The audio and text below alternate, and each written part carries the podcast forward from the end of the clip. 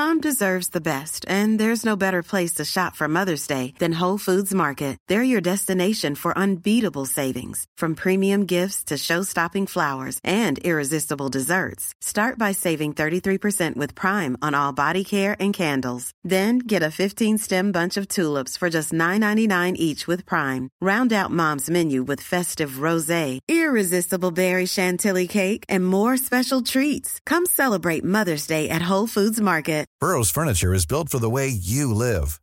From ensuring easy assembly and disassembly to honoring highly requested new colors for their award-winning seating, they always have their customers in mind. Their modular seating is made out of durable materials to last and grow with you. And with Burrow, you always get fast, free shipping. Get up to 60% off during Burrow's Memorial Day sale at burrow.com/ACAST. That's burrow.com/ACAST. burrow.com/ACAST. I'm Sandra, and I'm just the professional your small business was looking for. But you didn't hire me because you didn't use LinkedIn Jobs. LinkedIn has professionals you can't find anywhere else, including those who aren't actively looking for a new job, but might be open to the perfect role, like me. In a given month, over 70% of LinkedIn users don't visit other leading job sites. So if you're not looking on LinkedIn, you'll miss out on great candidates like Sandra.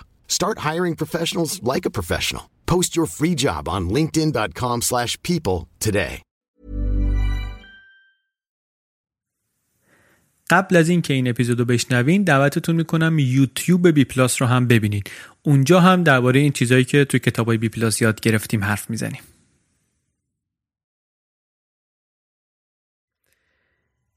احساسات چطور ساخته میشن؟ چی میشه که مثلا میگیم خوشحالم؟ احساس خوشحالی میکنم، احساس غم میکنم، احساس نگرانی میکنم.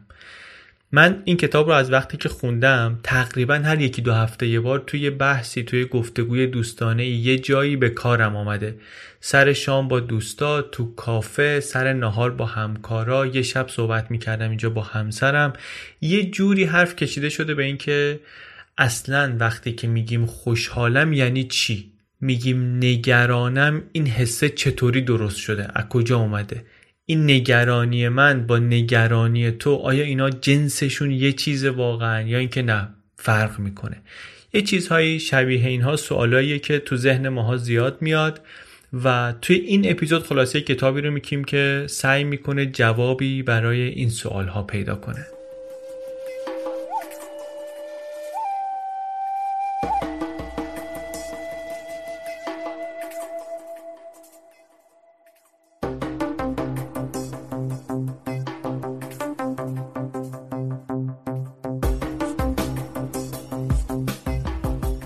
سلام، این اپیزود 24 پادکست بی پلاسه و در شهریور 98 منتشر میشه. بی پلاس پادکستیه که در هر اپیزودش من علی بندری به کمک همکارانم یک کتاب غیر داستانی رو به صورت خلاصه برای شما تعریف میکنم. کتابی که در این اپیزود ازش حرف میزنیم اسمش هست How Emotions Are Made، نوشته خانم لیزا فلدمن برت. کتابیه که به ما درباره خودمون و درباره احساساتمون اطلاعات جدید میده و یه فرصتیه که نگاه کنیم ببینیم که این اطلاعات ریشه‌داری که درباره احساساتمون داریم مثلا درسته، درست نیست، این دید عمومی که هست و همه جا تکرار میشه آیا اشکالاتی بهش وارد هست یا نیست. خانم برت روانشناس کانادایی، سالها هم هست که داره تحقیق میکنه روی پروژه‌های روانشناسی و یکی از سوالهای جدی و مهمی که توی بیشتر پروژه‌هاش دنبال جوابشه چیزیه که اینجا توی این کتاب ازش حرف میزنه، اینکه چطوریه که مردم انقدر سریع میتونن تشخیص بدن یکی احساس خشم داره یا اندوه داره یا ترس داره، حالا چه یک کسی چه خودشون، در حالی که دانشمندان نمیتونن یک معیار واضح در بیارن بگن که نشانه خشم اینه، نشانه خوشحالی اینه. این گپ رو، این شکاف رو این خانم سعی میکنه که توضیح بده یا توضیح براش پیدا کنه. کتاب بسیار کنجکاوی برانگیز و جالبی بود برای من. بیشتر از اینم که به هم جواب بده برام دریچه های جدید باز کرد به نگاه کردن به سؤاله. واقعا ترجمه هم شده خوشبختانه به فارسی. ترجمه فارسی این کتاب رو در کنار بقیه کتابایی که معرفی کردیم و ترجمه فارسیشون توی بازار ایران هست میتونید از صفحه از کجا بخریم در bpluspodcast.com بخرین. لینک فروشگاه‌های آنلاین و کتاب فروشی‌هایی که کتاب‌های بی پلاس رو دارن رو الان توی اینستاگرام بی پلاس هم میتونید ببینید، اون بالا هایلایت کردیم. کلاً هم پیشنهاد می‌کنیم که هم اینستاگرام رو ببینید، هم bpluspodcast.com رو، اونجا صفحه پشتیبانیمون هم هست. اگر که دوست داشتین میتونید با 3000 تومان یا $1 برای هر اپیزود پشتیبان پادکست بی پلاس بشین. میشه 54 تومان یا $18 برای پشتیبانی اختیاری از کل فصل دوم پادکست بی پلاس. دیگه بریم سراغ خلاصه کتاب How Emotions Are Made. بریم ببینیم در واقع احساساتمون چطور درست میشن، چطور شکل میگیرن.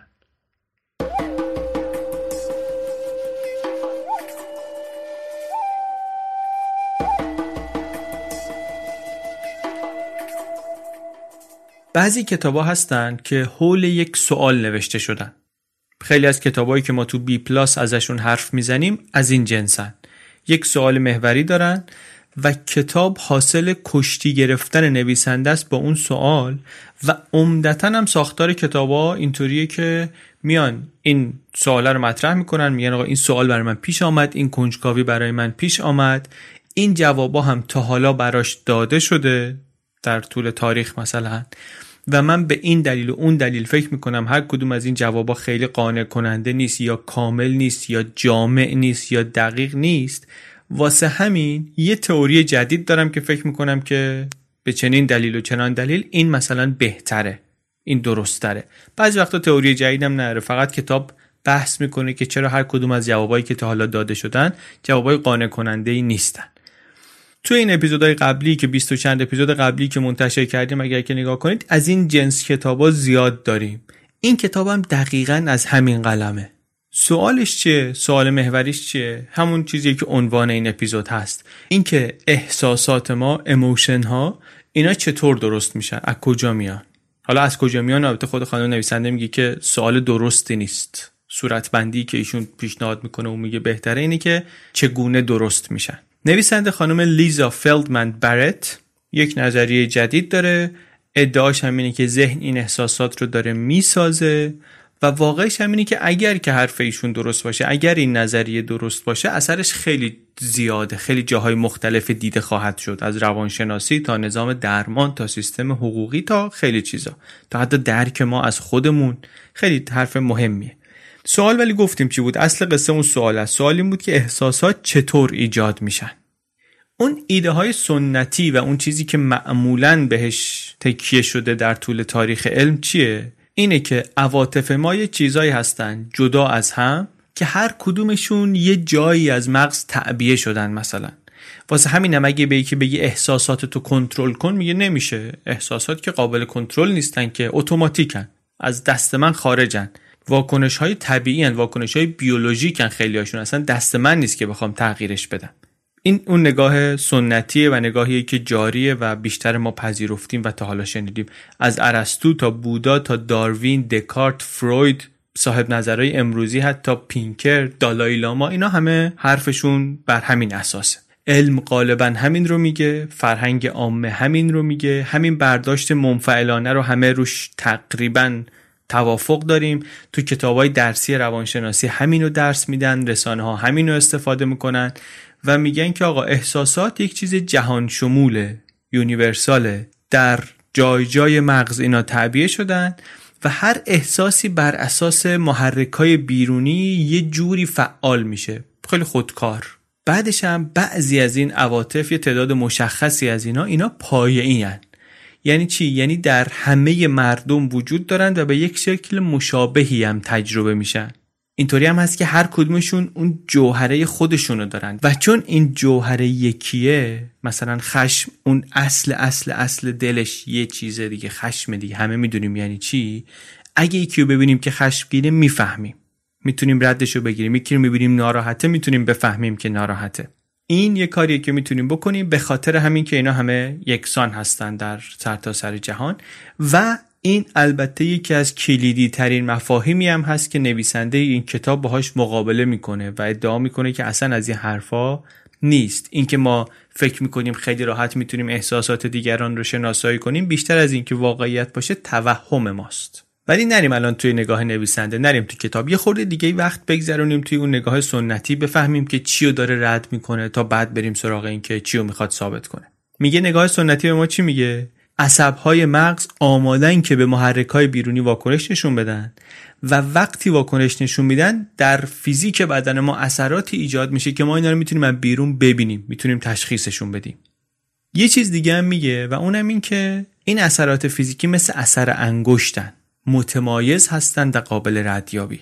یعنی چی؟ یعنی اگه شما یه همکاری داری، یه آدم رو اعصابیه، این یک محرک بیرونی هست در رفتارش که باعث میشه که شما خشمگین بشی، عصبانی بشی. شما محرک رو میگیره مغزت، بخش خشم مغزت به کار میفته، باعث میشه که خونت به جوش بیاد، سگرماتو بکشی تو هم و مثلا عصبانی بشی دیگه. اون وقت منم که میبینمت میبینم که عصبانی شدی. یا مثلا اگه شما یه دوست عزیزی رو از دست بدی، این باعث غم میشه، اعصاب غم در مغزت فعال میشه، به چشمات فرمان میده، واکنش فیزیکی بدنت اینه که از چشات اشک میاد، من میبینمش میفهمم که شما غمگینی. حالا اینکه اثر انگشته مثل اثر انگشته یعنی چی؟ یعنی ما به تعداد احساساتمون توی مغزمون مداربندی داریم. هر مداربندی یک کدوم از این عواطف رو درست میکنن. مثلا اون همکاری که رو اعصابه، این مدار خشمتو فعال میکنه، خونت به جوش میاد، اخم میکنی، شاید داد بزنی، حرارت خشم رو حس میکنی. اینا همه نمودهای بیرونیشه. یا مثلا یه خبر غیر مترقبه‌ای بهت برسه، مدار ترست فعال میشه، قلبت ممکنه تندتون بزنه و محرکای دیگه باعث واکنشای دیگه میشن. منطقی هم به نظر میرسه دیگه. هر احساسی یک الگوی مشخص فعالیتی داره در مغز و یک کارایی میکنه در فیزیولوژی بدن. یک کلمه دیگری که استفاده کردیم یکی دوبار گفتیم که در نگاه سنتی ما میپذیریم که احساسات، عواطف، اینا جهان شمولن، اینا همه جای یه جورن، در همه سنها، در همه فرهنگا، همه جای دنیا. غم همون جوری تجربه میشه کمابیش که ما تجربهش میکنیم. نه اینکه همه یه اندازه غمگینن ها، حرف این نیست. حرف اینه که یه کسی هر چقدر فرهنگش اما دور باشه، اگه غمگین بشه ما ببینیمش میفهمیم. یه کسی هر چقدر تاریخی اما دور باشه، اگه ببینیمش، اگه بتونیم واکنش فیزیکیش رو ببینیم، میفهمیم عصبانی شده، چون اینها نمود بیرونیشون همه جا مثل همه. اینم یکی از چیزایی که نویسنده روش خیلی حرف داره. ولی قبل از اینکه وارد حرفش بشیم، یه خورده تعریف کنیم از زبان خود خانم نویسنده که ایشون چه کاره بوده و چطوری اصلا وارد این قصه شده. میگه ایشون که من قبل از اینکه پژوهشگر بشم، تصمیمم این بود که برم مشاور بشم، مشاور روانشناسی. اعتقادم این بود که مراجعینم میان پیش من کمکشون میکنم، آموزش میدم بهشون که عواطفشون رو چطوری تشخیص بدن از هم دیگه، چطوری بتونن توصیفشون کنن. برنامه‌ام برای زندگی این بود. قدم اول چی بود؟ قدم اول این بود که وقتی کسی میاد میگه من خوشحالم یا یکی میاد میگه من نگرانم، من باید اول بتونم بفهمم که درست میگه دیگه، داره منظورش رو، احساسش رو دقیق به من منتقل میکنه. من باید یک راهی پیدا میکردم که بتونم این احساسات رو عینی ببینم و بعد با اون چیزی که آدما دارن ادعا میکنن که حس میکنن مقایسش کنم. یکی میگه نگرانم، بتونم ببینم که دقیق آیا درست تونسته تشخیص بده احساسش رو، درست داره توصیفش میکنه یا نه. چون کم پیش نمیاد یه کسی میاد میگه که من نگرانم، ولی بعد شما میبینی که نه، واقعا نگران نیست، افسرده است مثلا، یا برعکس.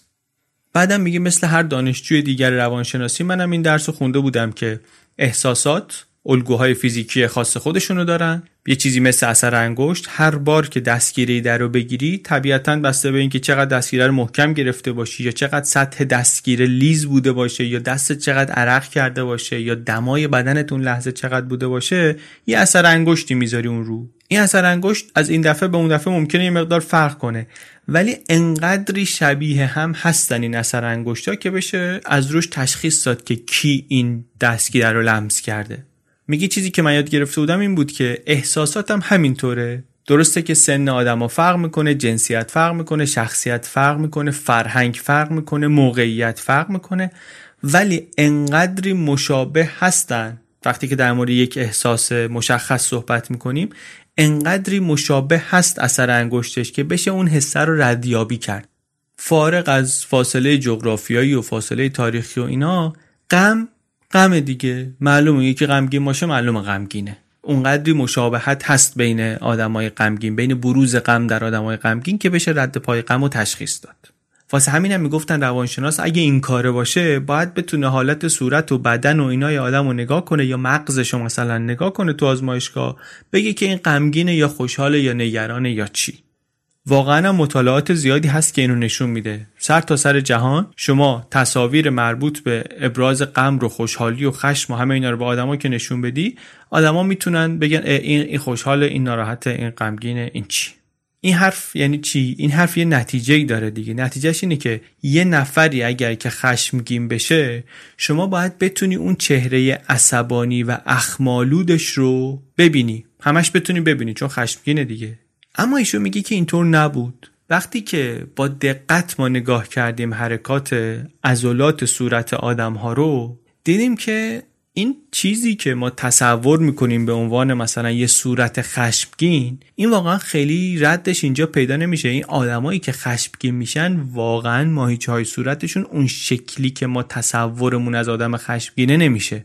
بر همین هم محققین وقتی که سعی کردن که نقشه حرکت عضلات رو واسه هر احساسی پیدا کنن، دیدن که نمیشه. اوایل فکر کردن که شاید ابزارهایی که دارن استفاده میکنن اونقدری که باید دقیق نیست، باید مثلا بتونن حرکات ریزتر رو هم تشخیص بدن، ولی بعد دیدن که نه، هرچی هم ابزار دقیق بشه، اون چیزی رو که مثلا شبیه این ایموجی ها باید بشه، یا کسی خوشحاله باید اینطوری بشه، یا کسی غمگینه باید اینطوری بشه، اینو نمیبینیم. ولی واقعیتش اینه که آدما عموما وقتی که مثلا خشمگینن از اون چهره استفاده نمیکنن.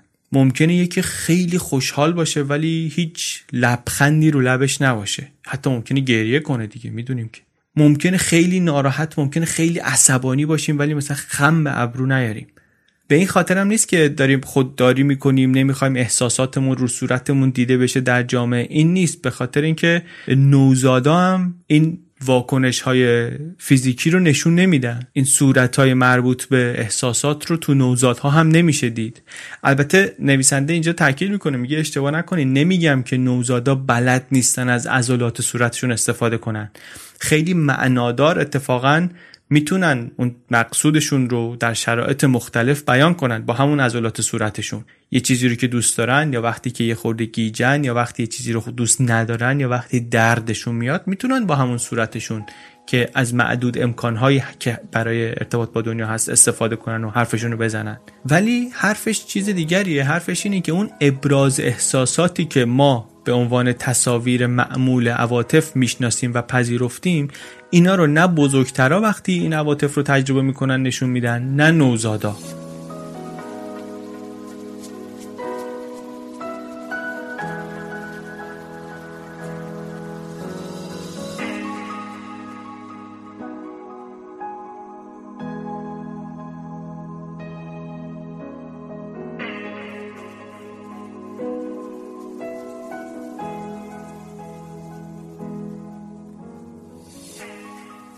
کتاب اصلا میگه که برخلاف اون تصور رایجی که ما داریم، احساسات ما مثلا ترس هیچ بیان ثابتی نداره در ترکیب عضلات صورت. انقدری بسته به شرایط تغییر میکنه که این صورتکای کلیشه‌ای که ما داریم، اینا واقعا اثر انگشتی نیستن که بگیم که کمکمون میکنه بفهمیم هر کسی الان چه احساسی داره. اینا مثل یه سری بازیگر در پیتی ان که برای اینکه احساسشون رو نشون بدن میان از این کلیشه ها استفاده میکنن. و الا بازیگر اگر که خبره باشه میدونه چطوری خشمشون نشون بده بدون اینکه اخماشو بکنه تو هم، یا ترسشو نشون بده بدون اینکه چشاشو خیلی گشاد کنه. سوالی که اینجا ممکنه پیش بیاد البته چیه؟ اینه که خب اگر اینطوره، اگر حرکات ما، اگر ابراز عواطف ما روی صورت ما واقعا متنوعه و این نشونه هیچی نیست، پس چرا وقتی یکی چشاشو گشاد میکنه، ابروهاشو خم میکنه، دهنش نصف باز میشه، میگیم این ترسیده؟ جواب خانم نویسنده اینه که به خاطر کلیشه هایی که تو ذهنمون جا افتاده. این چهره، این نماد یه کلیشه‌ایه که فرهنگ جا انداخته واسه ما. از بچگی به بچه‌ها میگن که اونی که اخم کرد عصبانیه، اونی که لب و لوچش آویزون ناراحته. اینا رو مثل یه سری قراردادهای اجتماعی ما از بچگی شروع میکنیم بهشون عادت کردن و یاد گرفتنشون. تو کارتون، تو تبلیغات، عروسک، ایموجی، صورتک، اینا هی میبینیم. تو کتابای درسی همین کلیشه ها رو دانشجوهای روانشناسی هم میخونن، مشاورهای روانشناسی هم به مراجعینشون نشون میدن، یاد میدن. رسانه ها، مخصوصا از غرب این کلیشه ها رو هی تکرار میکنن، اینی که ما خیال میکنیم که واقعا چشم گشاد به معنی ترسه. حرف حرف گندهیه، حرف یه خورده عجیبی هم ممکنه باشه. داره میگه این ابراز احساسات رو، این شکل از ابراز احساسات رو فرهنگ ایجاد کرده، اینا رو ما یاد گرفتیم، غریزی نبودن. اینجا اونجایی که نویسنده حرفش از حرف نظریه سنتی که وجود داره جدا میشه. اونجا حرف این بود که اینا اثر انگشته دیگه، اینا اختصاصیه برای عواطف، ولی نویسنده میگه نه، اینا از فرهنگ میاد. نه اینکه اصل وجود عواطف رو انکار کنه، ولی درباره نوع بروزشون در بدن و در چهره صحبت داره خانم نویسنده. حرفش هم طبیعتاً فقط نظریه نیست دیگه، یک سری مطالعه و آزمایش و اینا هم پشتش هست. آمدن مثلا به آدما فیلم ترسناک نشون دادن، فیلم گریه‌دار نشون دادن، فیلم غم انگیز نشون دادن. گریه‌دار شاید استفاده کردنش این جهتاً غلط باشه دیگه، با این نگاه که نگاه کنیم. فیلم غم انگیز نشون دادن، بعد ضربان قلبشون اندازه گرفتن، تنفسشون و عرق کردنشون و اینا رو نگاه کردن، دیدن که انقدر تفاوت زیاده تو بعضی از این مطالعه ها، تو خیلی از این مطالعه ها، که نمیتونن واقعا برای یک احساس یک الگوی ثابتی پیدا کنن از بروز فیزیکی. بگن آقا بله ترس باعث میشه که آدما مثلا عرق کنن، یا غم باعث میشه که آدما چنین و چنان. نه، اینطوری نیست. مطالعه هایی هم که کردن بعضیش خیلی گسترده است، چون مخصوصا آمدن از فراتحلیل استفاده کردن، از داده های مطالعات قبلی، از کنار گذاشتن اینها و مقایسه کردنشون و خوندن داده ها تو اونا استفاده کردن. تو بعضیاش مثلا 22,000 نمونه هست، ولی هیچ وقت نتونستن که اثر انگشت مشخص و ثابتی پیدا کنن از عواطف در بدن. به جاش چیزی که دیدن این بوده که در خوشحالی، در ترس، در خشم، اینا ممکنه که واکنش‌ها خیلی متفاوت باشه، الگوی ثابتی ما نداریم. اولش این که مثلا یه کاری وقتی که میکنن که عصبانی بشه آدم، بعضی عصبانی نمیشن اصلا. بعدش هم اونایی که عصبانی میشن هر کی یه جور بروز میده، یکی گریه میکنه، یکی ساکت میشه میره تو خودش، یکی میذاره میره. یعنی هر کدوم این رفتارا نشون میده که الگوهای فیزیولوژیک متفاوته در پاسخ دادن به اون محرک‌ها دیگه. همش هم تاکید میکنه نویسنده که من حرفم این نیست که احساسات توهمنا، من نمیگم که فعالیت‌های فیزیولوژی اینا رندومن، اینا تصادفی هن. نه، دارم میگم که در زمانهای مختلف، در بسترهای مختلف، در مطالعه‌های مختلف، اینها نمودهای متفاوتی دارن.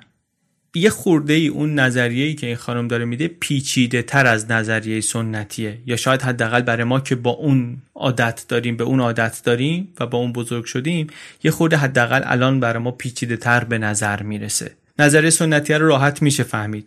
یه اتفاقاتی میفته در دنیا، یه واکنش‌های احساسی ایجاد میشه در ما و شخصیت‌های داستانم آشناهن، یک سری افکارن، یه سری احساساتن، هر کدوم یه گوشه‌ای از مغز منزل دارن و یه وقتی فعال میشن و یک بخشی از وجود ما رو کنترل میکنن. اما نظریه برساخته بودن عواطف و احساسات خیلی راحت و همه فهم نیست، به خاطر اینکه یه چیزی نیست که بهش عادت داشته باشیم. حرفش جدیده. داره میگه اون چیزی رو که ما تجربه میکنیم مغز داره برامون میسازه. احساسات هم یکی از همین چیزاست، یک جزئی از ایناست. اتفاقی هم نیست که فقط تو مغز بیفته دیگه، در همه مغز و بدن و همه جا داره میفته. یه خورده هم مفاهیمی که توش هست دم دستمون نیست، مثل اون راحت نیست فهمش برامون. احساسات ما واکنش نیستن به دنیای اطراف. ما یه گیرنده منفعل نیستیم که ورودی‌های حسی رو بگیریم فقط و بعد یه واکنشی نشون بدیم که همه جا هم شبیه هم باشه. نه، ما فعالانه داریم احساسات رو میسازیم. مغز ما بله یه سری گیرنده حسی داره و مقدار زیادی تجربه از قبل و با اینا داره مدام یه مفاهیمی رو میسازه. یعنی ما اگه از تجربه های قبلیمون هیچ رفرنسی نداشته باشیم که یک مفهومی بسازیم، همه این ورودیایی که گیرنده های حسیمون میگیرن اینا همه میشن نویز. مغز نمیتونه از اینا یک معنی درست کنه بگه این احساست الان. نمیتونه بگه چی تغییر کرده، چی باعث تغییر شده، چطوری باید رفتار کنیم. مغز گیج میشه.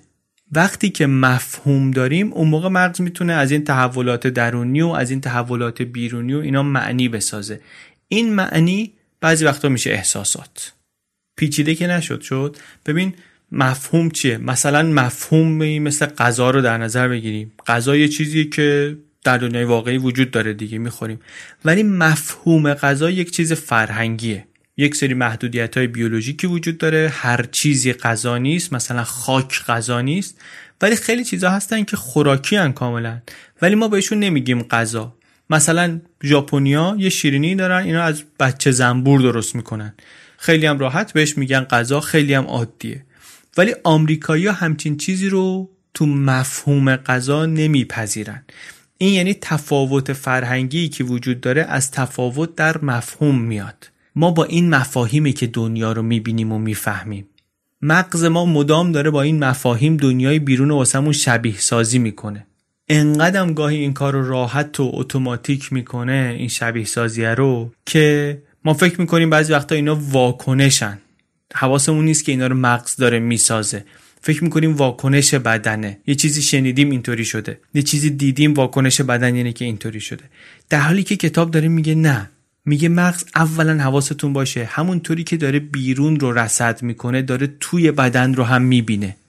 یعنی چی؟ یعنی همینطوری که بیرون رو میبینه و میشنوه و حس میکنه و بو میکنه و لمس میکنه و باید شبیه سازیش کنه، مدل سازیش کنه، پیش بینیش کنه، تفسیرش کنه و اینها، در قلب و شش و سیستم گوارش و دمای بدن و همه این اتفاقات فیزیکی که توی خود بدن میفته هم و معنی روانشناسانه نداره هم، همه اینا رو هم باید نگاه کنه، ازشون اطلاعات بگیره.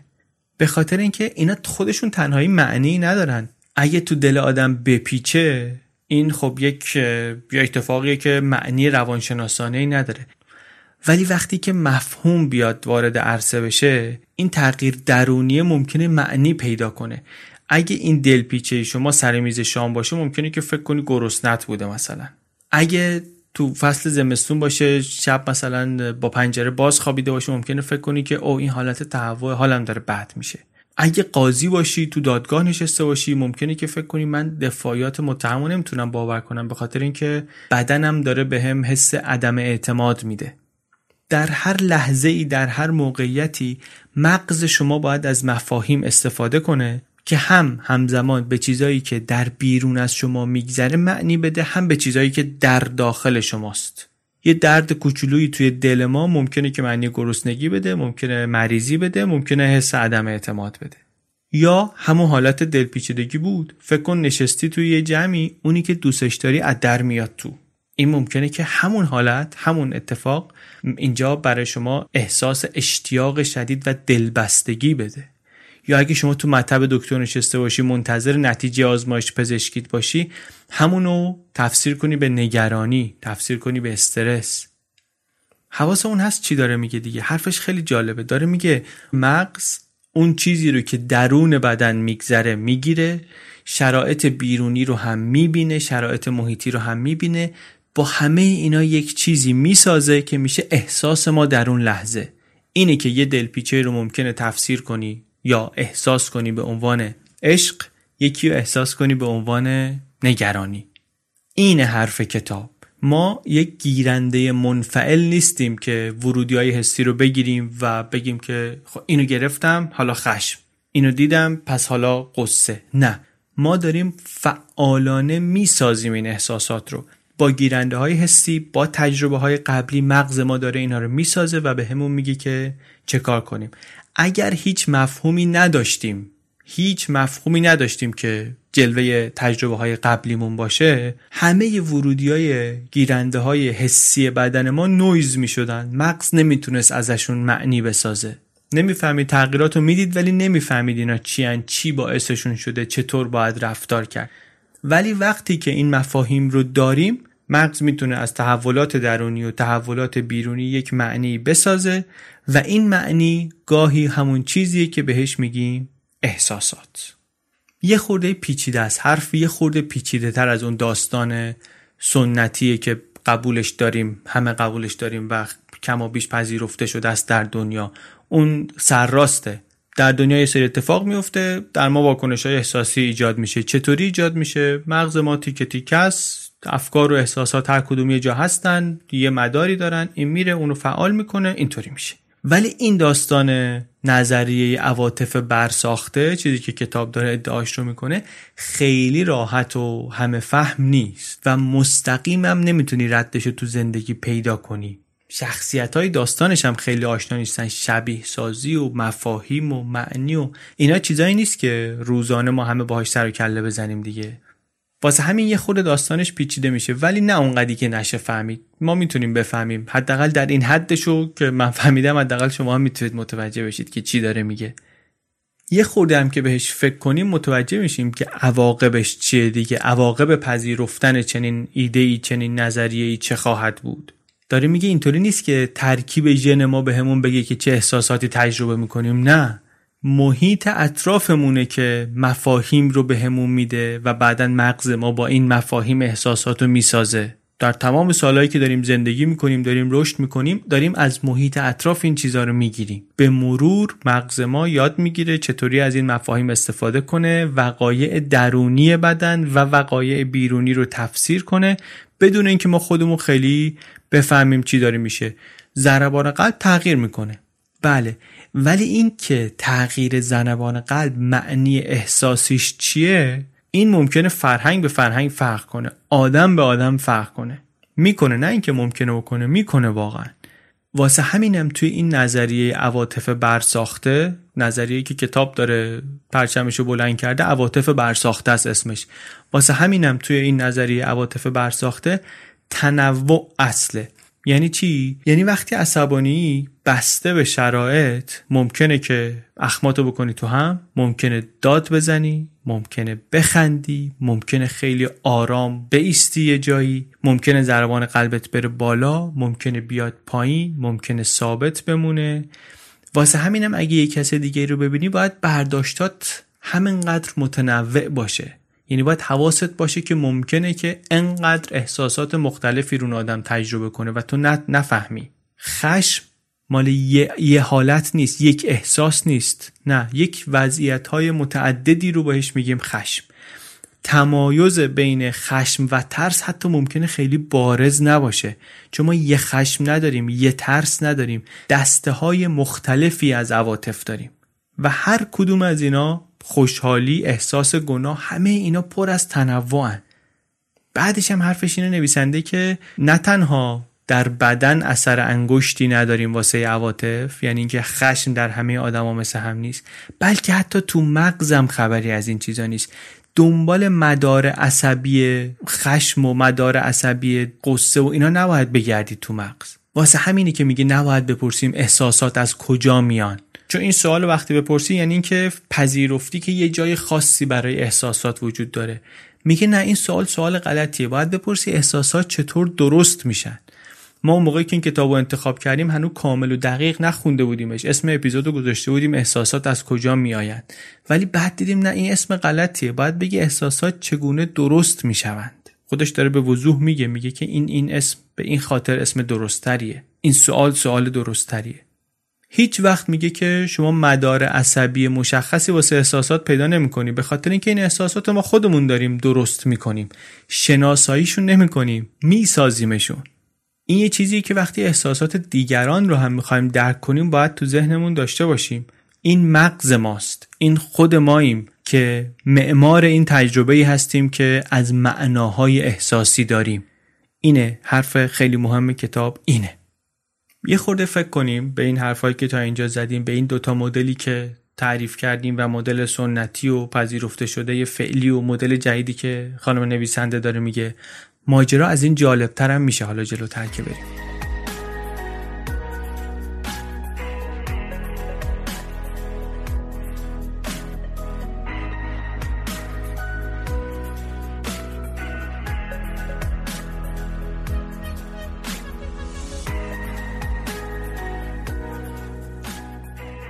یک احساس ساده‌ای ما داریم از چیزها، این که مثلا میگیم یه چیزی خوشاینده یا خوشایند نیست. یکی از عواملی که تأثیر میذاره روی این، یک فرایندی در درون ما به نام اینتروسپشن.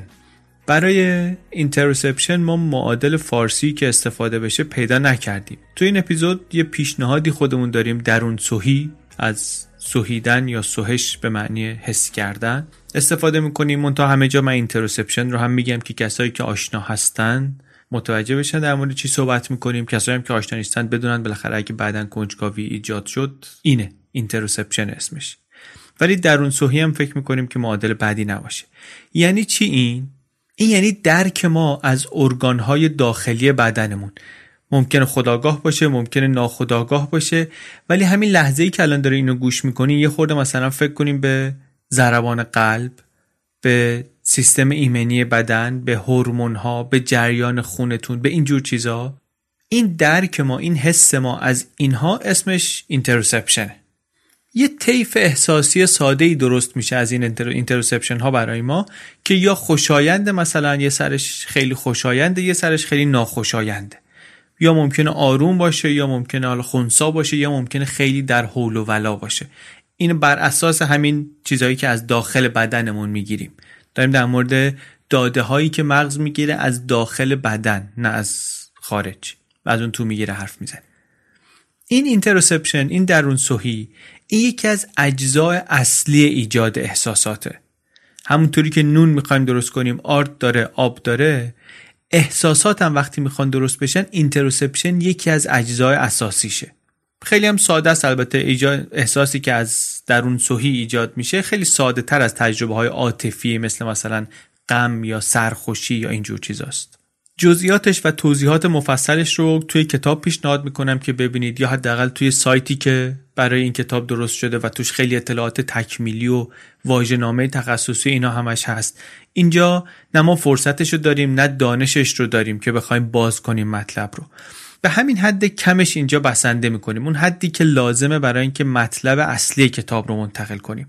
ولی قبل از اینکه بریم در مورد این درون سوهی حرف بزنیم، یه کوچولو باید درباره این حرف بزنیم که یکی از کارهای اساسی مغز بودجه بندی انرژیه.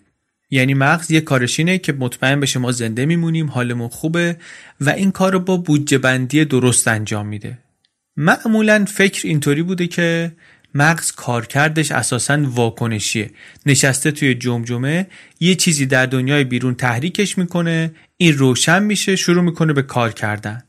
این نگاه خیلی هم قابل فهمه، خیلی هم ساده است و واقعش اینه که اعصاب اعضای دیگر ما مثلا ماهیچه‌ها اینا همینطوری رفتار میکنن. یه محرکی میگیرن بعد سلولای ماهیچه پاسخ میدن.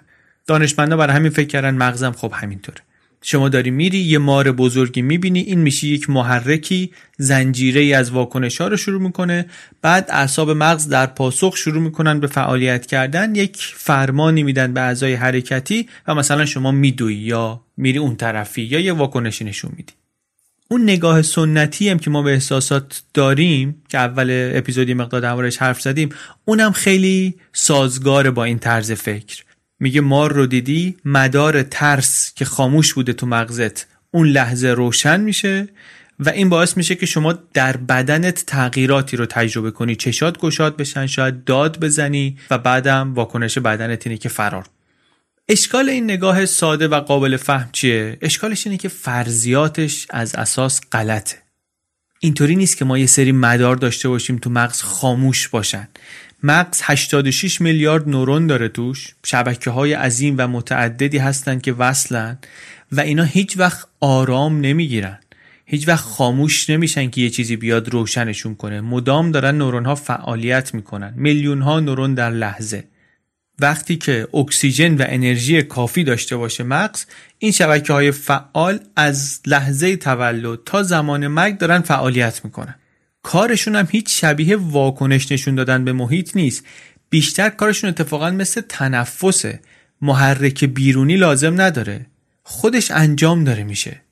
بعد این فعالیت رندوم هم نیست، تصادفی هم نیست.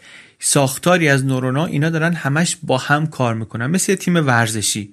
یه تعداد زیادی بازیکن هستن، در هر لحظه‌ای بعضیاشون تو زمینن، بعضیا دارن گرم میکنن، بعضیا رو نیمکتن، هر لحظه ممکنه بیان تو. گروه بندی های مختلفی از این نورون ها دارن کار میکنن، کارهای مختلف میکنن تا وظایف تیمی رو انجام بدن. ترکیبای مختلفی از این نورون ها ممکنه کار کنن. لازم هم نیست که یه ترکیبی مثلا غیر فعال بشه، نه. یه ترکیب تو زمین مثلا ممکنه که از تاکتیک دفاعی برن به حمله. با همون تیم دست به ترکیب تیم نمیزنی، تاکتیک رو عوض میکنی. نورونا هم اینطوری کار میکنن. حالا چرا دارن همش فعالیت میکنن؟ اصلا مغز برای چی داره همیشه فعالیت میکنه؟ میخواد زنده نگه داره ما رو دیگه، میخواد قلبو زنده نگه داره، شوشو فعال نگه داره. اینها کار غیر از اینی مگه داره؟ جواب اینه که بله، مغز کار دیگر هم داره، به خاطر اینکه همین فعالیت‌های درونی مغزه که باعث میشه که ما بتونیم تصورات داشته باشیم، رویا پردازی کنیم، خواب ببینیم. اینا همه یک شبیه سازیایی که ما داریم یا با اختیار یا بی اختیار انجام میدیم دیگه. کار دیگرش چیه این شبکه هایی که دارن مدام فعالیت میکنن؟ کار دیگرش اینه که اینا منشأ اون حواس درون سوهی ما هستن.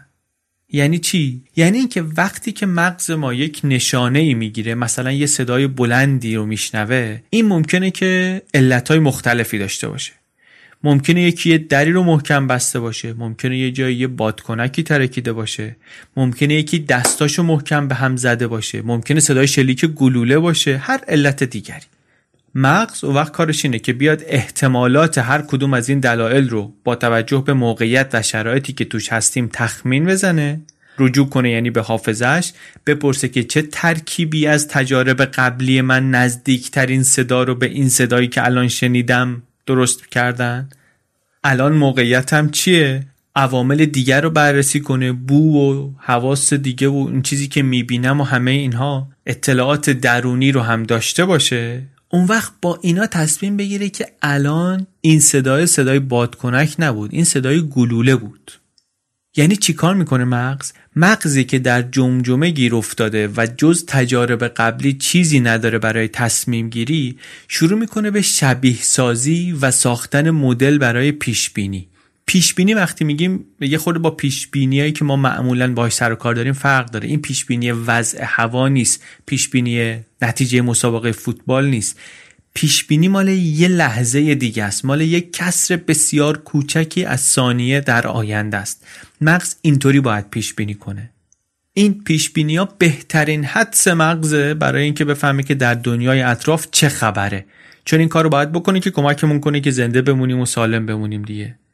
انقدر این کار مهمیه که بعضی از دانشمندا میگن که اصلا اصلی ترین وضعیت کارکرد مغز همینه، همین پیشبینیه. داده ها رو میگیره، مدل رو میسازه، پیشبینی میکنه، بعد میبینه چه اتفاقی افتاد، مدلش رو اصلاح میکنه، پیشبینی بعدی رو انجام میده. دوباره میبینه چه اتفاقی افتاد، مدلش رو اصلاح میکنه، پیشبینی بعدی رو انجام میده. این یک شبیه سازی مداومه و یک شبیه سازی وسیعه که همه اون چیزایی رو که ما درک میکنیم اینطوری میسازه و به همون میگه که چطوری باید رفتار کنیم. همیشه هم طبیعتا درست نیستن، برای همینه که میگیم هی باید ورودیه رو بگیره، مقایسه کنه و جایی که نیاز به اصلاح داره رو اصلاح کنه، چون پیش بینی های آیندهش میخواد درست‌تر باشن دیگه.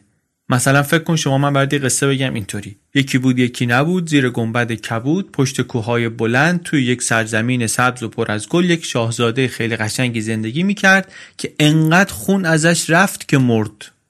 آخرش غیر منتظره شد دیگه. شما داشت یه قصه میشنیدی، ذهنت داشت آماده میشد، مغزت داشت مدل میساخت، پیش بینی میکرد، یهو پیش بینیه به هم ریخت. مثل چیه؟ مثل وقتی که پله ها داری میای پایین، بعد یهو یه پیش بینی اشتباه میکنی، یه پله رو رد میدی، مثلا میخوری زمین. یا اینکه مثلا رسیدی دم پاگرد، فکر میکنی یه پله دیگه مونده ولی نمونده، ممکنه سکندری بخوری. این همون مثل همونه، داده هایی هستن گولمون میزنن و یه پیش بینی اشتباهی کردیم. منتها خب مغز سری میفهمه دیگه. دفعه بعد، حالا که شما اینو شنیدید، ادامه داستان من اگه بگم شما ممکنه منتظر یه چیز دیگر اینطوری باشی، به خاطر اینکه مغزت مدلش رو اصلاح کرده. خیلی هم طبیعیه این اشتباه ها. اصلا این اشتباه هاست که باعث میشه که چیزهای جدید وجود داشته باشه، چیزهای شگفت‌انگیز بیاد، چیز جدید یاد بگیریم. ولی هرچه سن میره بالاتر، معمولا این پیشبینی‌ها دیگه خیلی هم پرت نیستن دیگه، بهتر میشن، چون مدل‌های مغزی پخته شدن، ورزیده شدن، تجربه زیاد شده. ولی مکانیزم تصمیم گیری اینه، یعنی مغز یه ماشین ساده نیست که محرک‌ها رو از بیرون بگیره، واکنش نشون بده. نه، یک سیستمیه که مدام داره به ما پیشبینی میده، پیشبینی بصری میده، شنوایی میده، چشایی میده، لمسی میده، بویایی میده، حرکتی میده، همه چی. و بعدم مدام تطبیق پیدا میکنن با واقعیت، مقایسه میشن با واقعیت، هی بهتر و دقیق تر میشن. این پیشبینی ها وقتی به اندازه کافی درست باشن، هم درک و رفتار ما رو شکل میدن، همین که به حواس ما معنا میدن. اتفاق شگفت انگیزی هم که اینجا میفته اینه که نه تنها مغز ما آینده لحظه‌ای رو میتونه پیش بینی کنه، بلکه میتونه آینده های دورتر رو به اختیار خودش تصور کنه، تجسم کنه. همون چیزی که بهش بگیم قدرت تخیل. این اون تواناییه که تا جایی که ما میدونیم هیچ حیوان دیگری نداره.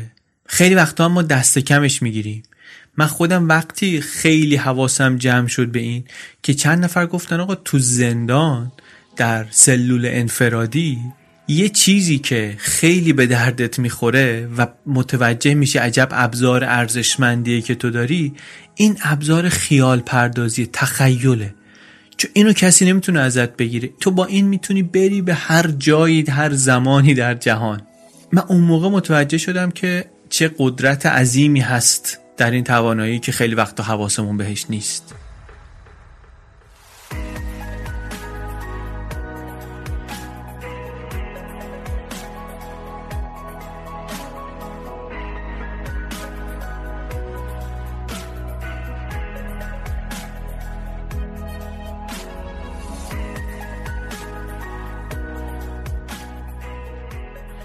برگردیم به کتاب.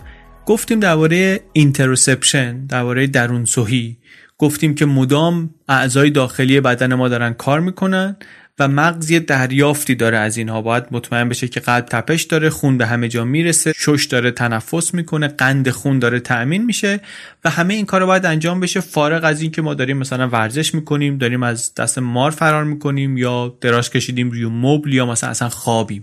این کارا باید به هر حال انجام بشن. این یعنی که این اینترسپشن یه کار مداوم مغزه. همونطور که اندام شنوایی و بینایی ما همینطور دارن کار میکنن، چه استفاده بکنیم ازشون چه نکنیم، مغزم مدام داره دریافتای حسیش رو از ارگانهای بدن، از اعما و احشای ما میگیره و بعد با مدل سازی و با پیش بینی به اون دریافت حسی که کرده معنا میده. یعنی چی؟ یعنی که مثلا دلت درد گرفت، دلت مثلا یه پیچی میخوره. خب ورودی داده یکیه، بالاخره دل پیچیده، ولی این ممکنه معناهای مختلفی داشته باشه بسته به اون شرایطی که اون لحظه توشیم. ممکنه گرسنگی باشه معنیش، ممکنه معنیش این باشه که یک تنشی وجود داره، الان مثلا توی جلسه پرتنشی نشستی یهو دلت واسه این پیچیده. ممکنه که نه غذا زیاد خورده باشی، مثلا ممکنه کمربند تو زیاد سفت بسته باشی یا هر دلیل دیگری. کار مغز اینه که بتونه درست مدل سازی کنه و درست پیش بینی کنه و به اون دریافت حسی معنی بده. مغز پس یک مدل درست میکنه از دنیا، باهاش پیش بینی میکنه آینده رو و بدنم یه بخشی از اون مدل، یعنی بدن ما هم یک بخشی از اون مدلی که مغز درست میکنه باهاش دنیا رو پیش بینی کنه. همین که اون پیش بینی که مغز میکنه فقط محدود به پیش بینی دنیای بیرون نیست، داره بدن رو هم، حس بدن رو هم در یک لحظه بعد پیش بینی میکنه. این اینترسپشن همیشه هم در ابعاد کلی تجربه میشه. تک به تک ممکنه ما اصلا متوجه نباشیم که دل و رودمون چی داره میگذره بهشون. آقا کبدم امروز خیلی فعال، ماشاءالله ماشاءالله. نه، اینطوری نیست. اصلا سیستم نورونای ما اینطوری ساخته نشدن که بتونیم این داده ها رو دقیق بگیریم. چون اگه بود همه توجهمون باید میرفت به اینها. ولی کلی میدونیم در این لحظه الان مثلا حالمون خوشه یا نه، حالمون ناخوشه. خوشه یعنی چی؟ یعنی مثلا هوا گرمه، داغ، عرق کردی، اینا از بیرون میای تو، یه لیوان آب خنک میخوری میگی جیگرم حال اومد. یعنی جگرت یا یکی از اعضای بدنت این حس رو مخابره کرد و بعدش هم مغزت پیش بینی کرد که این فعل و انفعالاتی که درون بدنت شده معنیش الان اینه که اتفاق خوبی افتاده، حال خوشی دارم. یعنی مغز داره با پیش بینیش به این فعل و انفعالات درون بدن ما به این حسا معنی میده، با مفاهیمی که داره درست میکنه استفاده میکنه از اینا که بتونه هم توضیح بده که این حساب برای چی درست شدن، هم به چه چیزی در این دنیا مربوطن و همین که حالا چه کار باید باهاشون کرد. ما انقدر معمولا درکمون از دنیا شفافه و انقدر آنیه که فکر میکنیم واقعا داریم دنیا رو اونجوری که هست دریافت میکنیم، تجربه میکنیم، در حالی که چیزی که هر کدوم از ما میبینه، تجربه میکنه، این برساخته مغز ماست از این دنیا و این برساخته ها آدم به آدم و فرهنگ به فرهنگ میتونن با هم فرق کنن. بخش عمده ای از چیزی که ما به عنوان دنیای بیرونی تجربه میکنیم این اصلا از درون مغز ما نشأت گرفته. مغز ما میسازدش و مدام هم با ورودیایی که داره میگیره اصلاحش میکنه. میدونین این یعنی چی دیگه؟ قدم بعدی این ادعا یا بیان یه خورده‌ای رادیکالتر این ادعا اینه که ما خیلی وقتا فکر میکنیم اون چیزی که میبینیم داره رو احساسمون اثر میذاره. نویسنده داره میگه که معمولاً برعکسه، یعنی احساسمون، همون حسی که در اون لحظه داریم، داره روی اون چیزی که میبینیم و میشنویم اثر میذاره. مفصل حرف کتاب در این زمینه، حساسیت ساز هم هست، یه مقدار پیشنهاد میکنم خودتون ببینینش اگر که کنجکاویتون تحریک شده. کتاب از یافته‌هاش استفاده میکنه حتی تا اینجا که بگه مغز ما کلا خیلی تصمیمات منطقی نمیگیره. برای همینم مثال میزنه، مثال زیاد میزنه. یه دونه مثالش اینه که مکانیزم بازار آزاد، مثلا عرضه و تقاضا بدون دخالت و نظارت دولت، که میگن تحت یک شرایطی میتونه خوب کار کنه، این نه تنها خوب کار نمیکنه بلکه بحران میسازه. چرا؟ چون یه پیش‌فرضش خیلی وقتا اینه که آدما منطقی تصمیم میگیرن، در حالی که نه، کلی مطالعه هست که نشون میده مردم تصمیم گیراشون منطقی نیست. تصمیم گیریای ما بیشتر از این که بر پایه منطق باشه، محصول همین اینترسپشن و بودجه بندی بدن و احساسات آنی و حال لحظه‌ای و ایناست. کتاب این تصویر رو که آره احساسات و منطق دارن در ذهن ما با هم میجنگن که مبنای رفتاری رو ما رو تعیین کنه، اصلا اینو قبول نداره. تقسیم بندی رو هم که برای بخش‌های مختلف مغز میگن قبول نداره. اینکه ما یه مغزی داریم مثل حیوانات، بعد روش یه لایه کاگنیشن هست، میگه اصلا اینطوری نیست. یکی از کسایی که به اسم کارش رو رد میکنه، میبره زیر سوال، آقای دنیل گولمنه که ازش کتاب تمرکز رو تعریف کردیم. تصویری رو که ایشون میسازه در کتاب ایموشنال اینتلیجنسش کلا کتاب میبره زیر سوال، میگه این بر پایه یک فهم غلطه. اینکه بگی احساسات اون وسط مغزن، منطق در این کورتکس، این اصلا اینطوری نیست. همه بخشای مغز دارن همه کار رو میکنن. واسه همینم هیچ کاری در مغز ما انجام نمیشه که اینترسپشن و درونسویی ما و حال لحظه‌ای ما روش اثر نذاره. بعد از اینکه کتاب میاد این چیزها رو توضیح میده، این دسته‌بندی رو توضیح میده، موقعیتمند بودن رو توضیح میده، احتمالات رو پیش بینی کردن و مدل سازی و اینا رو میگه، مفاهیم هدف محور احساسات رو توضیح میده.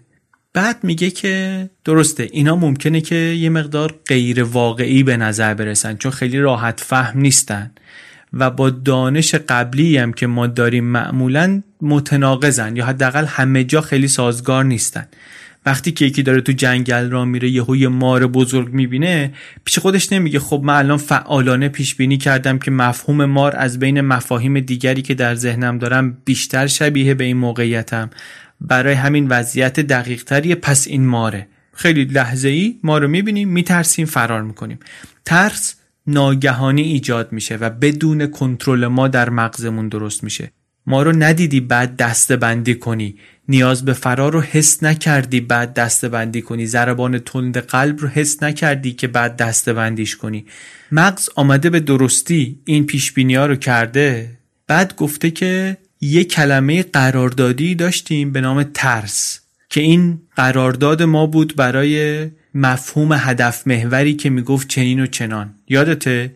این چیزی که الان تجربه کردی این همونه، بدو فرار کن. اینجوری میشه که احساسات به وجود میان.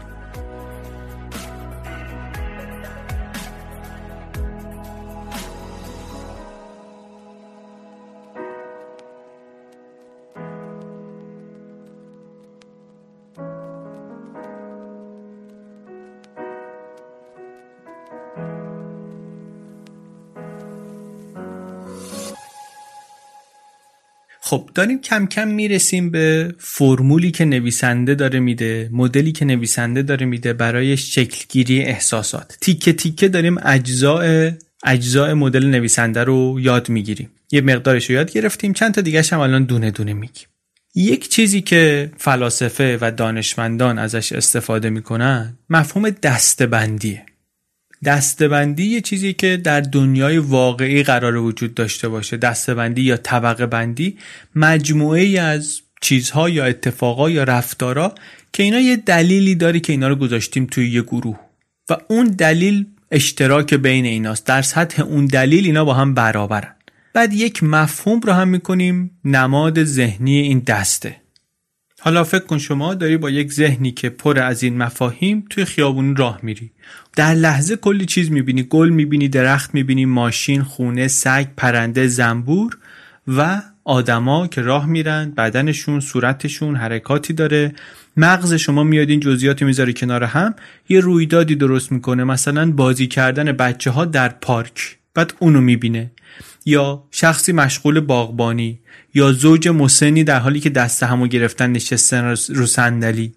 این شمایی که داری تجربه خودت رو از چیزهایی که میبینی با استفاده از مفاهیمی و از طریق دستبندی هایی درست میکنی. تونتون داره مغز شما پیش بینی میکنه و دریافتایی که از چشم و گوش داره اینا رو پردازش میکنه، از خودش میپرسه کدومی که از مفاهیمی که دارم شبیه این چیزیه که میبینم، اینا رو میندازه اون تو. مفهوم رو هم یه چیزی که قبلا فکر میکردن که مثل مفهوم توی واژه نامه است، مثل تعاریف توی دیکشنریه. مغز یک تعریفی از یک واژه ذخیره کرده تو حافظش که این همه ویژگی های لازم و کافی یک مفهوم رو پوشش میده. مثلا میگه ماشین وسیله نقلیه است که موتور دارد، 4 چرخ دارد، صندلی دارد و سقف دارد. یا پرنده حیوانی که تخمگذار، پرواز میکنه، بال داره. نگاه سنتی هم بود، میگفتش که آره این دسته‌بندی‌ها مفاهیم مرزبندی مشخصی دارن، هر کدومشون هم ورداری نماینده خوبی هم برای کل اون طبقه. تا دهه 70 میلادی هم در فلسفه، در زیستشناسی، در روانشناسی خیلی پذیرفته بود این نگاه کلاسیک به مفاهیم. ولی بعد دیدن که این دسته‌بندی‌ها خیلی تنوع هست توش، خیلی تفاوت زیاده. ماشین مثلا هست در نداره، یا ماشین هست 6 تا چرخ داره. بعدش هم این که واقعا هر عضوه دسته به یک اندازه نمایانگر مفهوم اون دسته نیست. کی میتونه بگه شترمرغ نماینده خوبیه برای مفهوم پرنده؟ این نگاه سنتی از اواخر دهه 70 گفتیم کم کم دیگه جمع شد، تقریبا در همه حوزه ها جمع شد بجز در روانشناسی عواطف. نگاهی که به جاش آمد چیه؟ نگاه جدیدتر چی میگه؟ نگاه جدیدتر میگه که یک مفهوم یه مثال برای دسته‌بندی هایی که توی مغز هست، مثل یه پروتوتایپه. مثلا یه پرنده پر داره، بال داره، میتونه پرواز کنه و درسته که همه اعضای دسته پرنده همه این ویژگی ها رو ندارن، ولی خب گفتیم دیگه اون پروتوتایپه، ممکنه یه خورده هر چیزی با پروتوتایپش فرق کنه، با نمونه اصلیش فرق کنه، ولی خب یه کم دیگه، نه خیلی زیاد. مثلا زنبور رو دیگه بهش نمیگیم پرنده، با اینکه بال داره و میتونه پرواز کنه، ولی دیگه نه پرنده نیست. این پروتوتایپ رو از کجا میاره ذهن؟ ممکنه مثلا رایج ترین نوع چیزی رو که توی یه دسته هست بکنه پروتوتایپ، یا دم دستی ترینش رو بکنه. مثلا درباره احساسات وقتی حرف میزنی، مثال اصلی یکی از دسته‌های احساسات راحت میشه تعریفش کرد. مثلا اگه به کسی بگی که پروتوتایپ دسته غم رو توصیف کن، یه چیزی میگه که آره آدم غمگین ابروهاش رو میکنه تو هم، لباش خود آویزونه، یه خود قوز کرده، رفته تو خودش، شلشل راه میره، لحن صداش یک نواخت، آروم، خسته حرف میزنه. این پروتوتایپیه که در ذهن از مفهوم غم ممکنه که بسازه یه آدم. ولی اشکالش میدونید چیه؟ اشکالش همون چیزی که اول اپیزودم بهش اشاره کردی. وقتی میای مثالهای واقعی غم رو علمی نگاه میکنیم، میبینیم که این چهره در هم کشیده و ویژگی‌های ظاهری و اینا رو اصلا نمیبینیم خیلی وقتا توش. انگار همه پروتوتایپ رو میشناسن، همه بلدن چطوریه، ولی هیچکی اینطوری غمگین نمیشه. انقدر به جاش انقدر تنوع و تکثر میبینیم در رفتار غمبار، رفتار غم‌آلوده، که اصلا الگوی رفتاری خاصی نمیشه واسش در آورد. واسه عواطف دیگه هم همینطوریه. خب یعنی چی؟ یعنی وقتی این پروتوتایپ‌ها نیستن، برای احساسات نمیشه از اینا داشت، چطوره که همه میشناسنشون، همه میفهمنشون؟ دلیلش میتونه این باشه که مغز داره این پروتوتایپ ها رو خودش درجا میسازه. شما قبلا انواعی از غم رو تجربه کردی، اینا اعضای متفاوت دسته غم هستن در ذهن شما و وقتی که قرار رفتار فرد غمگین رو تجسم کنی، یه تیکه از این تجربه میگیری، یه تیکه از این تجربه میگیری، همه اینا رو سرهم میکنی پروتوتایپ غم. یعنی نه تنها مغز مثل دیکشنری نیست که مثلا مفهوم ترسیه پوشه داشته باشه بگی اینه اونجاست، بلکه حتی پروتوتایپ هم نیستن، مثال رایج و دم دستی یه طبقه بندی هم نیستن. مغز کلی مثال داره از یک دسته، مثلا از غم یا از ماشین یا از هر چی، و بعد میاد بر اساس هدفی که اون مفهوم داره براش دسته‌بندی درست میکنه. مثلا میگه که هدف رایج ماشین چیه؟ اینی که جابجا کنه آدما رو دیگه، وسیله نقلیه باشه.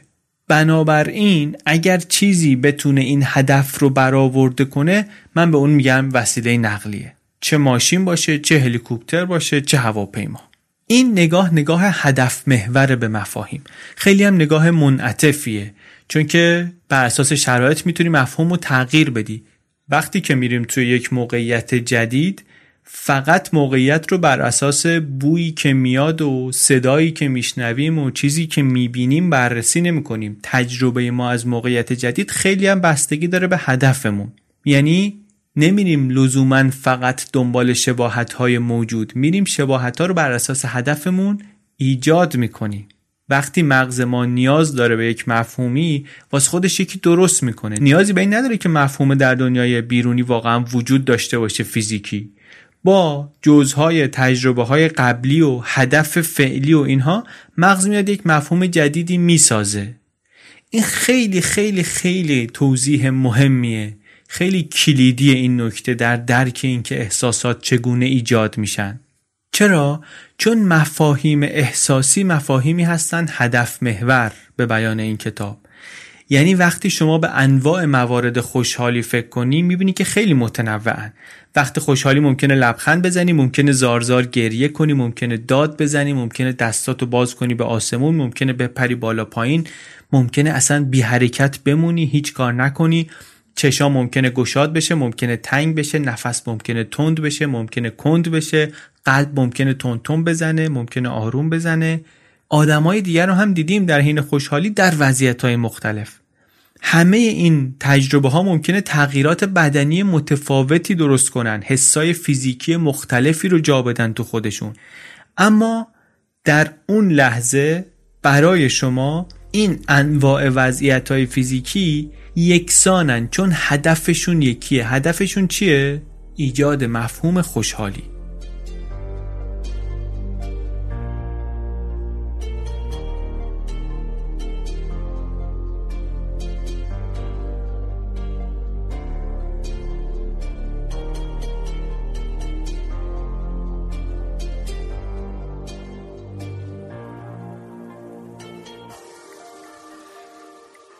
یه مثال بزنیم، مثال یه مقدار کمک میکنه برای اینکه ببینیم که چی داره میگه. میگه فکر کن تو فرودگاه نشستی، دوستت داره بعد از سالها میاد پیش شما، منتظری که پروازش بشین. همینطوری نگاه میکنی به در خروجی، منتظری که از راه برسه.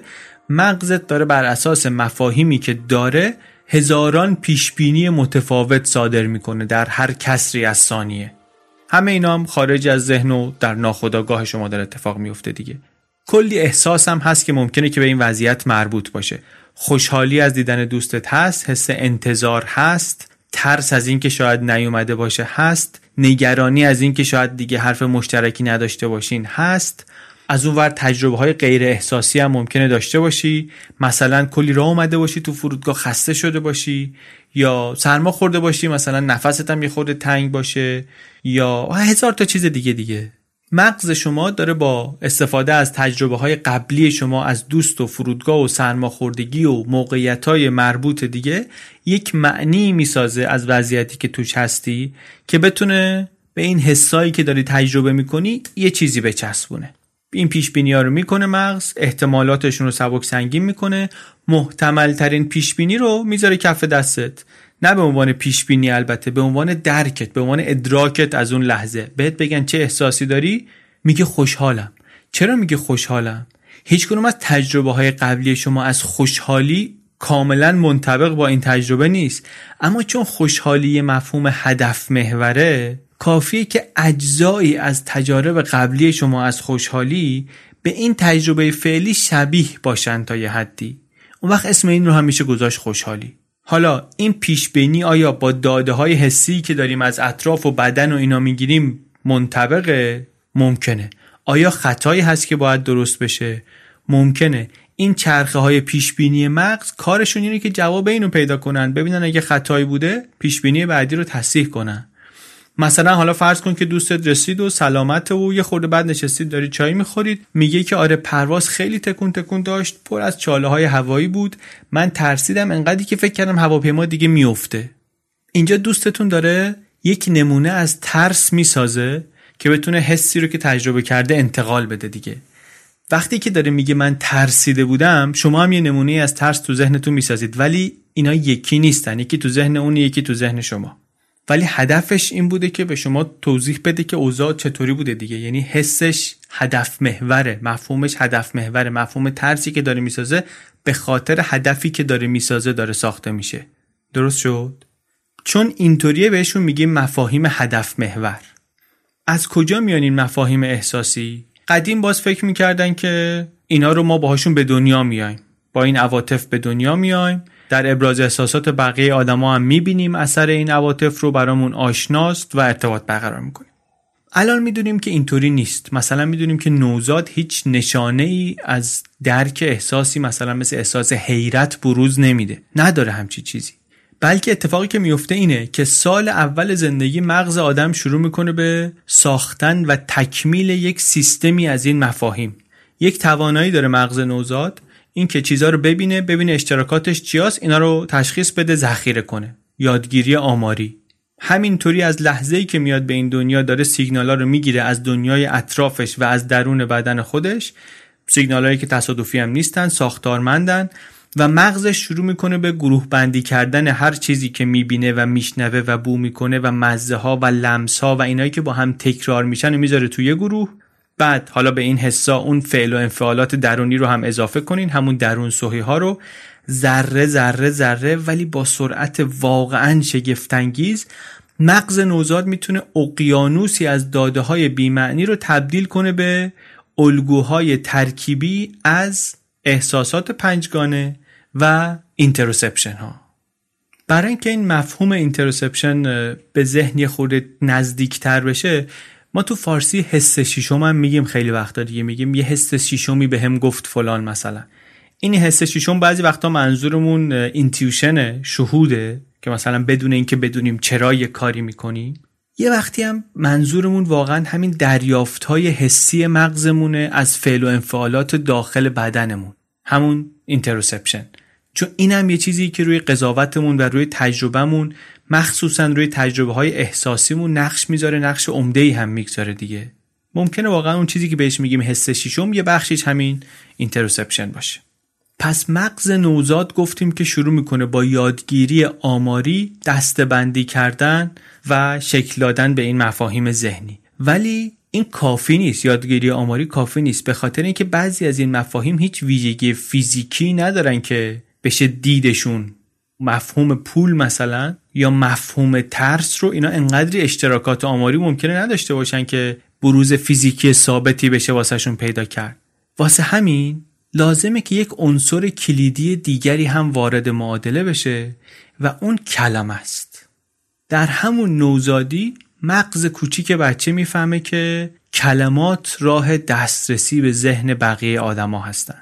یک واژه جدید داره به مغز بچه میگه که این اتفاقات مختلف رو میبینی، این چیزهای مختلف رو میبینی که هیچ اشتراکی انگار با هم ندارن، یه اشتراک دارن، اونم بر اساس هدفشونه و من که یک کلمه جدید هستم، من نشون دهنده اون هدف مشترک اینا هستم. اینطوری میشه که یک مفهوم هدف محور در ذهن ما جا باز میکنه و اول یه مقداری نادقیق و بعد کم کم به مرور تصحیح میشه و دقیق میشه و میشه یه چیزی. همه این حرفایی که زدیم، دستبندی، موقعیتمندی، احتمالات، مفاهیم هدف محور، ممکنه یه مقدار غیر واقعی به نظر بیان، راحت فهم نیستن، با دانش قبلی بیشتر ما در تضادن خیلی جاها. یکی ممکنه بگه که آقا من تو جنگل را میرم یه مار میبینم، نمیگم پیش خودم که من الان فعالانه پیش بینی کردم که مفهوم مار از بین مفاهیم دیگری که تو ذهنم هست شباهتش به این موقعیت بیشتره، پس الان فهم درست این است که این یک ماره. نه، من مار رو میبینم فقط، بعدم نمیام بگم که پیش بینیام رو از وضعیتی که دارم تبیین کردم، نتیجهش این شد که بیشترین تطابق با دسته عواطف مربوط به ترس وجود داره، پس الان باید بترسم و شروع کنم به فرار. نه، ما رو میبینم، میترسم، الفرار. ترس ناگهانی و بدون کنترل در مغز ایجاد میشه.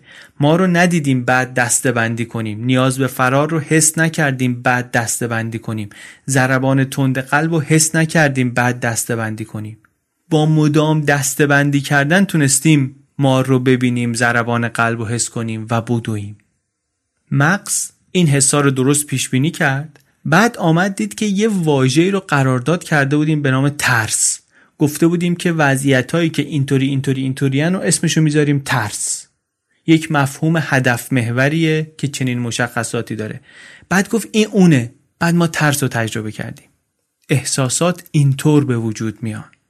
پیش بینی‌های مغز بر اساس اطلاعات درونی و بیرونی، بر اساس مدلی که از ما در اون لحظه ساخته، از ما و دنیای ما ساخته در اون لحظه، میفرستتمون سراغ یک کلمه‌ای که قرارداد کردیم به عنوان نشانه‌ای برای یک مفهوم هدف محور. اگر دقت کرده باشین دونه دونه اجزای این عبارت و این جمله رو ساختیم تا رسیدیم به اینکه احساسات چطور به وجود میان.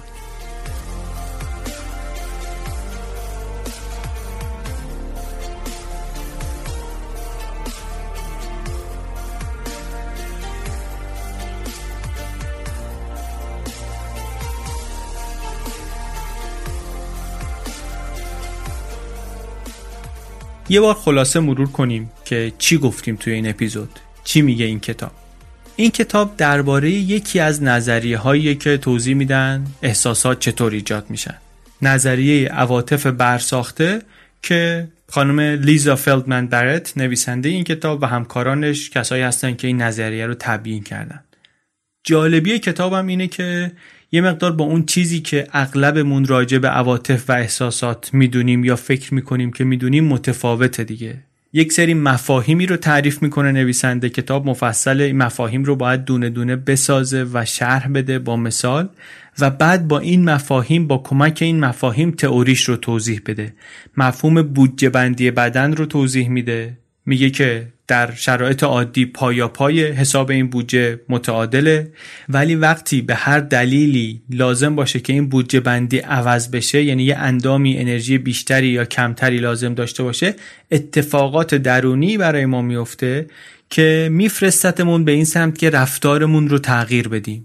به این اتفاقات درونی میگن افکت در روانشناسی، که وضعیت کلی ما رو میگه که خوشیم در این لحظه یا خوش نیستیم. مثلا میگه اون چیزی که اثرش روی بودجه بندی مثبته باعث میشه که حس خوشایند داشته باشیم، اون چیزی که بودجه بندی بدن رو منفی میکنه باعث میشه که حس ناخوشایند داشته باشیم. البته فقط محدود به این نیست بودجه بندی، ولی الان ما فقط در مورد همینش حرف میزنیم دیگه، پیچیده‌تر از اینش نمیخوایم بکنیم. ولی اصل حرف اینه که این افکت، خوشایندی و ناخوشایندی حس، این با خود احساسات متفاوته، این یه چیز دیگریه. و بعد میگه که وقتی به دنیا میایم نمیدونیم این بودجه بندی رو چطوری میشه کنترلش کرد. این یه چیزی که کم کم یاد میگیریم. بر اساس تجربه‌های قبلی مغز شروع میکنه مدل سازی، یک شبیه سازی انجام میده که بتونه پیش بینی کنه اتفاقات آینده خیلی خیلی خیلی خیلی نزدیک رو، نه اینکه واکنش نشون بده، پیش بینی کنه. وضعیت طبیعی کار مغز میگه اینه که پیش بینی کنه و پیش بینیاشو تصحیح کنه. واسه همین این نگاه که کارکرد مغز بر اساس یه نظام محرک و پاسخه اصلا نگاه غلطیه. مغز منفعل نمیشینه اونجا یه اتفاقی بیفته بعد بر اساس فرمول‌های از پیش تعیین شده به هیچ واکنش نشون بده. نه، مغز مدام داره پیش بینی میکنه. این حرف که پیشفرض کار مغز اینه که مدام پیش بینی میکنه، نگاهیه که با نگاه فرگشتی هم تطابق پذیرتره تا اینکه بگی مغز فقط به محرک ها واکنش نشون میده. نکته دیگری که سعی کردیم از کتاب یاد بگیریم این بود که مغز فقط داره اون چیزی که بیرون از ما میگذره رو پیش بینی نمیکنه، به درونم باید نگاه کنه، اونا رو هم باید براش مدل بسازه و پیش بینی کنه. قبل از اینکه بدن از آب خالی بشه و کار بخواد به جای خطرناک بکشه، مغز باید بهمون بگه که تشنه‌ایم. قبل از اینکه برسیم لبه پرتگاه، مغز باید بترسونتمون، نه وقتی که لبه پرتگاه داریم میافتیم پایین.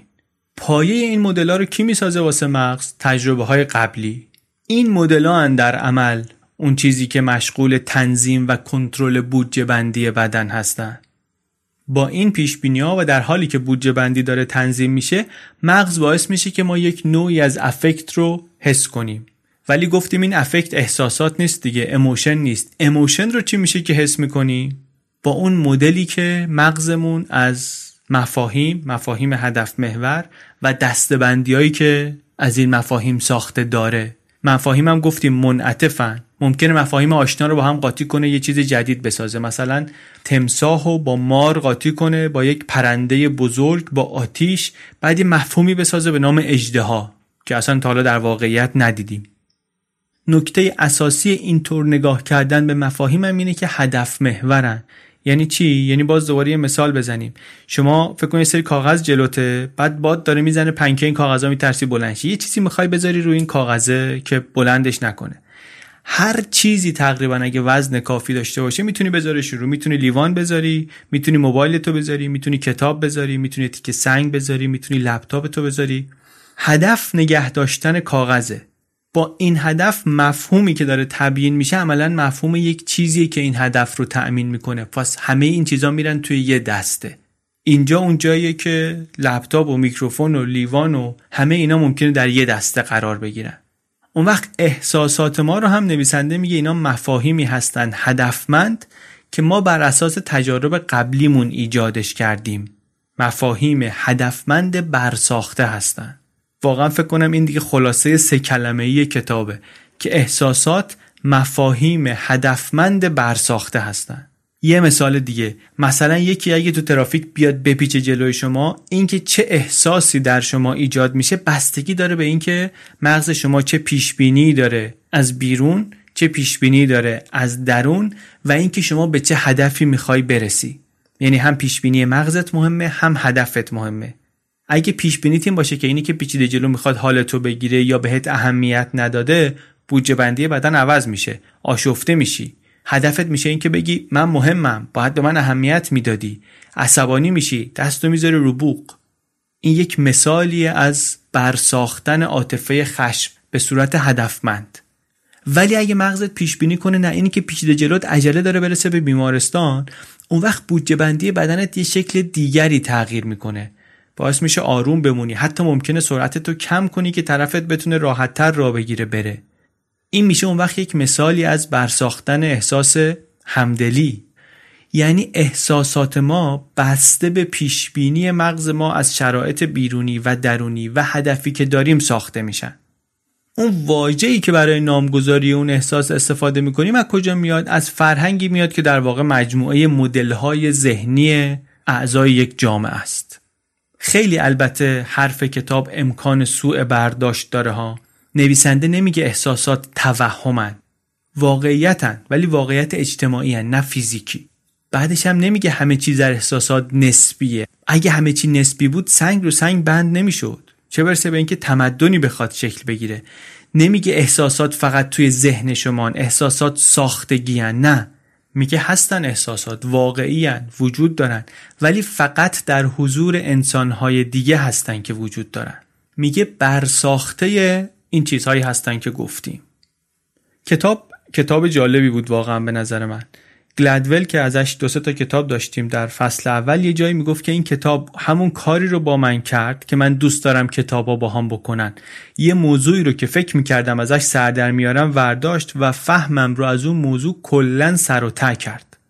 با منم تقریبا یه همچین کاری کرد. نمیتونم بگم سر و ته کرد واقعا فهمم رو، ولی نتیجهش برای شخص من این شد که فارغ از این که بپذیرم تئوریش رو یا نه، به این فکر کنم که نقشی که من شخصاً دارم در احساساتم و شکلگیریشون احتمالاً از اون چیزی که تصور می‌کردم بیشتره. تحقیقات این خانم و همکارانش در واقع داره این باور قدیمی رو که احساسات یه گوشه مشخصی از مغز زندگی میکنن و همه جای دنیا یه جور بیان میشن و اینا رو همه رو میریزه به هم. چون میگه احساسات اتفاقا در لحظه ساخته میشن، بر اساس چیزهای مختلفی که در سر تا سر مغزمون میگذره ساخته میشن و با کمک چیزهایی که در طول زندگی یاد گرفتیم. حتی میره تا جایی که یه جایی میگه اصلا محیط هم بر ساخته خودته، چون از همه چیزهایی که در جهان اطراف هست یک تعدادی رو به عنوان اطلاعات ورداشتی، بقیه رو گذاشتی کنار، گفتی اینا نویزن. این انتخابت ممکنه خیلی متأثر بوده باشه از اینتروسپشن، از حالت در اون لحظه. بگذاریم پیشنهاد میکنم این کتاب رو، واقعا پیشنهاد میکنم، با یادآوری این نکته که وقتی داریم این کتاب رو میخونیم حواسمون باشه ما احتمالاً چند دهه حداقل فاصله داریم تا فهمیدن اینکه مغز چطور کار میکنه، چطور درست شده و اینا همه هنوز فقط قدم‌های اولیه هستن.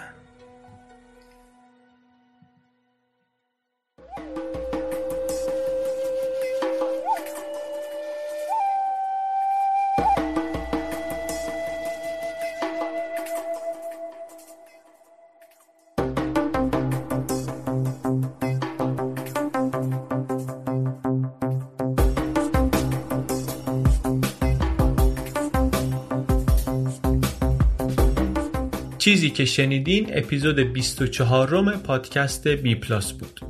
این اپیزود بی پلاس رو من علی بندری به کمک عیسی صحابه و امید صدیقفر ساختیم.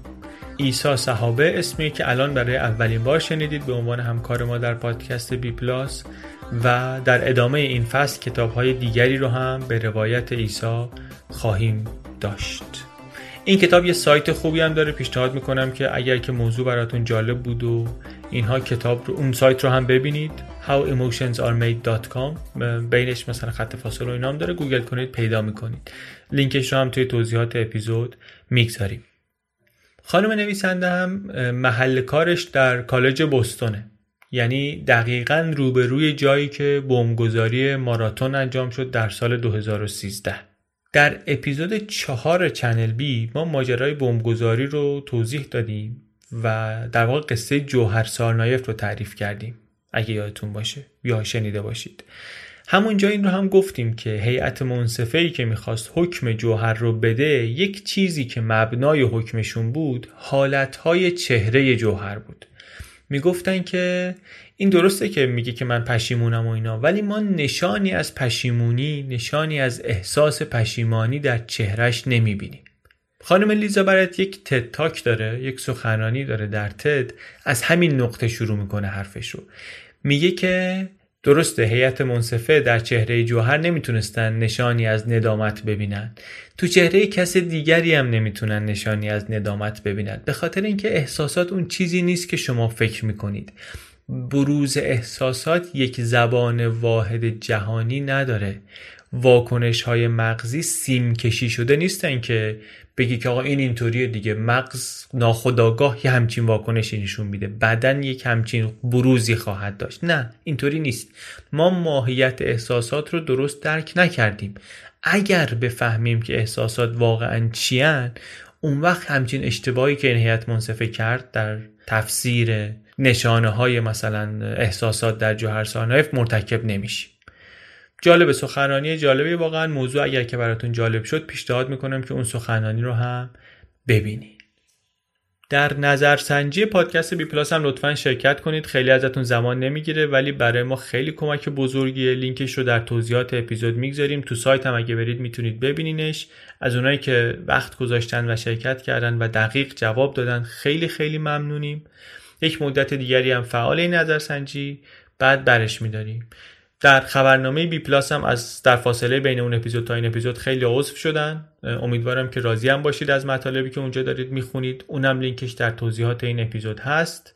کتاب ها رو میدونید دیگه، برید به bpluspodcast.com. کتاب هایی رو که ترجمه شدن و در بازار ایران موجودن میتونید از کتاب فروشی های همکار ما بخرید. کتاب فروشی آنلاین، کتاب فروشی فیزیکی در جاهای مختلف تهران. لیستشون در صفحه از کجا بخریم هست در bpluspodcast.com. بعضی از کتابا مثل همین کتاب یا کتاب میرایی، اینا عنوان کتاب، عنوانی که کتاب باهاش ترجمه شده با اسمی که ما اینجا داریم میگیم فرق میکنه، ولی نگاه کنید مشخصه کدوم به کدومه. ما خیلی خوشحال میشیم وقتی که ناشرها به ما خبر میدن که فلان کتابی که مثلا شما اینجا معرفی کردی ما 2 چاپ ازش تموم کردیم. بازار کتاب، بازار کتابخوانی، کتاب فارسی در ایران خیلی بزرگ نیست و ما خیلی خوشحالیم که تأثیرگذاری پادکست اینطوریه و کتابا چاپش تموم میشه و باعث افتخار و خوشحالی ماست و امیدواریم که این جریان ادامه هم داشته باشه. در همون bpluspodcast.com لینک بلینکیست رو هم میتونید ببینید. در توضیحات اپیزودم لینک بلینکیست هست، لینک پشتیبانی از پادکستم هست. دیگه ما اینها رو اینجا تکرار نمی‌کنیم. خیلی خیلی ممنون از شما که به هر طریقی کمک میکنید به پادکست و گوش میکنید به بی پلاس پادکستی از چنل بی پادکست.